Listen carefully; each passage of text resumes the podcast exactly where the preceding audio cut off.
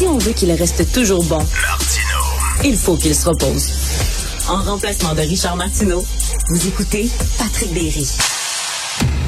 La presse révélait cette semaine que plus de deux cent soixante-dix guichets automatiques de crypto-monnaies, donc du Bitcoin, et équivalents, sont en opération au Québec. On peut y convertir de façon tout à fait anonyme jusqu'à mille dollars d'argent comptant, et donc ce qui permet de faire du blanchiment. On parle de ça avec Louis Roy, associé chez Raymond Chabot Grant Thornton et qui est spécialisé dans les actifs numériques. Monsieur Roy, bonjour. Et bonjour. Écoutez, je te, moi, je tombe un peu de, je, je vous avoue, je tombe de, de, de ma chaise. Je suis loin d'être technophobe, mais des, les guichets à Bitcoin, ça va au-delà de, des choses que je, je pouvais imaginer. Mais, mais effectivement, c'est un, c'est un des moyens où les gens peuvent se procurer euh, des actifs numériques, dont entre autres la, la, la crypto-monnaie. Ainsi, euh, c'est, un, c'est, un, c'est une solution haute qui s'ajoute aux plateformes ou encore le, le fait que les gens peuvent faire des transactions là euh, directement euh, entre eux également. Là, donc. Et, et ça, c'est c'est quoi? C'est y a, y a, je comprends qu'il n'y a aucune réglementation. On installe la boîte en quelque part, puis euh, hop, ça se met à opérer, c'est tout? Ah, ben en fait, les, les, les entités qui organisent, qui en fait opèrent dans ce secteur-là, il y a quand même il y a un cadre, un certain cadre réglementaire. En fait, c'est le même cadre réglementaire que n'importe quel guichet. Vous savez, en ce moment, on, il existe des guichets, évidemment, au niveau des institutions financières, mm-hmm. mais il y a également, il y a également des guichets standards qui sont euh, par des compagnies privées.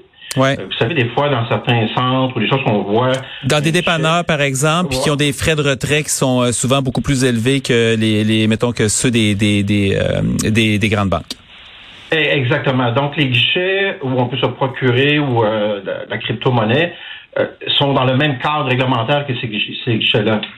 En, en fait, content. Est-ce qu'il y a, il y a c'est, c'est qu'est-ce que ça impose en gros comme exigence? Euh, ben en fait, il y a, il y a de l'inscription. Quand les gens vont ouvrir des comptes, il y a des règles de A M L, K Y C. Euh, il y a certains dépôts, euh, il y a comme la limite du mille dollars en tant que tel. Donc, euh, donc les, les, toutes les règles, les aspects de conformité liés à certains éléments du processus sont les mêmes là qu'on retrouve pour euh, l'industrie des guichets, en fait. Donc. Sauf euh, une différence près qui est importante, c'est-à-dire que quand il s'agit de retrait d'institutions bancaires, l'argent vient donc d'une banque, il y a des traces, c'est numérique, c'est encadré, il y a des traces dans les institutions. Dans ce cas-ci, l'argent vient d'un peu nulle part et euh, on ne sait pas non plus où est-ce qu'il va et c'est ça le problème.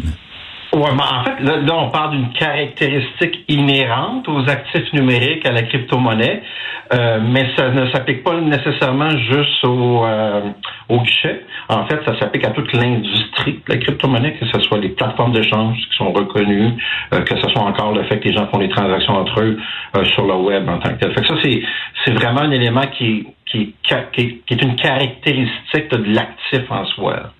Et euh, donc... Euh Qu'est-ce que qu'est-ce que les les les, les corps policiers peuvent peuvent faire, parce que ce qu'on comprend c'est que ça peut évidemment être utilisé avec des gens qui par des gens qui décident simplement d'investir par le dans le Bitcoin qui est autant euh, une, une forme de monnaie qu'un véhicule d'investissement qui a connu une forte croissance ces dernières années, mais ça ça devient aussi intéressant pour euh, pour le, le crime organisé par par exemple. Donc c'est ça peut devenir un facilitateur dans ce sens-là.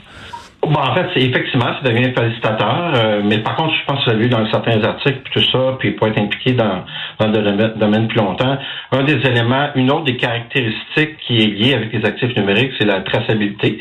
C'est certain qu'il y a un certain anonymat, mais l'anonymat peut être brisé, là, dépendamment, selon, euh, si on fait certaines études, certaines recherches, certaines associations. Euh, je vous dirais, je pense qu'on a vu certains commentaires, je pense que les gens veulent vraiment blanchir. Le, le, l'argent liquide est encore vraiment le meilleur, meilleur moyen, parce qu'avec l'argent liquide, il y a effectivement une, une, une suite transactionnelle où on peut vraiment maintenir un anonymat de transfert. Mm. Alors que dans avec les actifs numériques et la crypto, à un certain moment donné, on pourra mettre un nom sur une, une clé, sur une transaction là, spécifiquement. Et ça, ça laisse des traces. Et c'est d'ailleurs une des caractéristiques là, de, de tout ce qui est actif numérique, blockchain, euh, c'est, des, c'est des transactions qui sont là, qui sont ancrées dans le temps. Fait que peut-être dans trois, quatre ans, cinq ans, dix ans, à un certain moment donné, dès qu'on va être capable de faire une association entre un nom et une clé, euh, bon, on est capable de retracer l'ensemble des transactions depuis le début, début de la chaîne, en fait. Là. Donc, ce qui n'est vraiment pas le cas de quelqu'un qui fait du blanchiment avec l'argent liquide. Hum. Il y a une nouvelle qui, qui était passée hier là, qui disait que le propriétaire d'Instacoin était en lien avec le avec un chef mafieux. Euh, donc ça, ça, ça donne un indice quand même de la proximité qu'il peut avoir avec euh, avec en tout cas un attrait pour la pour euh, la, la cette, cette forme de monnaie virtuelle, parce que c'est pas quelque chose qu'on c'est pas le genre de titre qu'on va voir arriver par exemple pour je sais pas moi pour la Banque nationale ou pour Desjardins. Ah ben, ben clairement, puis d'ailleurs, si on pourrait faire un parallèle sur les autres guichets privés que je vous mentionnais tantôt, ce serait peut-être intéressant de faire le même genre d'analyse et peut-être on aurait les mêmes genres de conclusions aussi en même temps. Là, donc euh Je ne sais pas si vous avez vu passer ces, cette nouvelle-là qui disait que c'était peut-être pas une, une bonne idée de payer son hypothèque en Bitcoin. Euh, mais en fait, je pense qu'il y a différents éléments.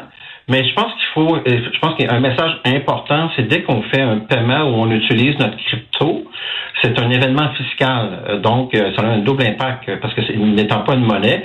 Fait que si je paye, je fais un paiement de crypto ou je fais un achat quelconque avec la crypto, euh, et par exemple, je peux acheter une voiture parce que ma crypto a pris beaucoup de valeur puis mon coût était faible. Mais c'est un événement fiscal. Là. Fait que j'ai, de, j'ai de l'impôt à payer là, spécifiquement par rapport à ça. Euh, et là, je vous dirais, c'est ça. Il y a différentes écoles de pensée, à savoir euh, de la crypto. Est-ce que c'est une monnaie ou un actif? Parce que quand on regarde froidement de la crypto, c'est tellement volatile. Euh, par exemple, si je fais un paiement où je paye mon hypothèque aujourd'hui, puis durant la nuit, puis on sait que la crypto, hein, c'est un marché qui est, euh, tous les actifs numériques, c'est un marché qui est sept jours sur sept, vingt-quatre heures sur vingt-quatre. Donc, je fais un paiement aujourd'hui, puis si le, dans la nuit, la crypto prend quinze pour cent, mais peut-être je vais regretter là, d'avoir payé ma, mon café, ma voiture ou mon hypothèque avec ma crypto, parce que ça va coûter comme quinze, j'ai un gain de quinze pour cent que j'ai laissé sur c'est, la table. C'est comme si l'argent que vous avez dans le portefeuille avait pas la même valeur le lendemain matin que quand vous êtes couché le soir. Ben, vous avez tout compris. Et, et c'est là, je pense qu'il y a, il y a effectivement des écoles de pensée à savoir si c'est une monnaie, c'est plus un actif. Donc, euh, mais vous avez, vous, vous avez entièrement raison. Là. C'est, c'est, écoute, moi, je, je trouve ça, c'est un univers qui est, qui est fascinant parce que euh, il y a comme une espèce d'alignement politique avec euh, le, le Bitcoin. On voit que des gens qui sont dans une frange euh, très libertarienne, euh, euh, radicale, anti-gouvernement. Euh, évidemment, il y a aussi le côté du volet du, du groupe criminalisé. Euh, moi, personnellement, comme euh, comme particulier, j'en vois pas l'intérêt. Je sais pas là, si pour euh, si, si l'intérêt pour monsieur tout le monde qui nous écoute présentement, c'est pourquoi je devrais aller chercher du Bitcoin, par exemple, parce qu'il y a est-ce qu'il y a un intérêt particulier outre le côté spéculatif? Ben en fait, là, c'est ça. C'est, est-ce qu'on peut le considérer comme une valeur refuge? Je veux dire, on, on s'entend qu'en ce moment, la, la société se transforme en un ère numérique. Euh, je veux dire, il y a des écoles de pensée où le Bitcoin en soi euh, serait l'or de demain. Vous savez, en ce moment, euh, on a notre système monétaire, mais beaucoup, l'or est considéré comme une valeur refuge. Donc, une école de pensée qui dit le, le Bitcoin est l'or de demain euh, dans un contexte qui est anti-inflationniste à cause de la quantité et tout ça. Fait que ça, c'est, c'est une théorie en tant que telle. Euh, vous savez, les coins, en ce moment, sur le marché, il y en a près de dix mille. Donc, euh, donc, il y a toutes sortes de théories qui sont liées à chacun, à chacun donc, des du coins. Bitcoin et, neuf, et plusieurs milliers d'autres variétés. Oui, exactement. Moi, je veux dire, ce qui va être un élément vraiment euh, important, c'est la journée où les banques centrales vont émettre des monnaies numériques de banque centrale. Ça, c'est des projets qui sont en cours. Euh, on est beaucoup plus près qu'on le pense. Donc, donc euh, il y a des réseaux sociaux aussi, je crois, Facebook aussi, qui, euh, qui, qui a commencé, va commencer. Oui, en fait, il y a trois, quatre ans, il y avait un projet, le projet Libra, où, où euh, et justement euh, Facebook voulait mettre son, son coin, en fait sa monnaie, euh, qui est un projet qui a été laissé de côté, mais à l'époque, je pense que c'était, c'était intéressant. Euh, ça a un peu brisé la glace en tant que tel. Puis je pense que ça envoyait un, un message clair. Euh, puisqu'à l'époque, je pense, je vous dirais, la, la, le système financier international tremblait un peu. Euh, quand, quand, parce que son, son image, la situation de Facebook, c'est à peu près quoi, euh, près d'un milliard de d'utilisateurs. T'as, trois, t'as, t'as à peu près trois cents millions d'entreprises qui ont des comptes sur Facebook. Puis du jour au lendemain, tous ces gens-là auraient pu décider, ben là, maintenant, nos transactions financières, on va le faire avec du Libra. Donc, vous comprendrez que euh, toutes les, les, les banques centrales, euh, c'était OK, on arrête ça un peu. Parce que du jour au lendemain, il y a comme une nouvelle devise internationale qui est utilisée là, spécifiquement. Une nouvelle devise internationale. Écoutez, c'est, c'est très intéressant. Euh, Merci beaucoup, Louis Roy, associé chez Raymond Chabot Grant Thornton, spécialisé dans les actifs numériques, d'avoir nous avoir aidé à démêler un peu tout ça. J'ai l'impression qu'on va avoir encore besoin de, de vos services parce que c'est le genre de sujet qu'on a beau euh, on a beau creuser, c'est euh, c'est pas nécessairement facile de, de se faire une tête. Merci beaucoup à vous. Bonne journée. Merci.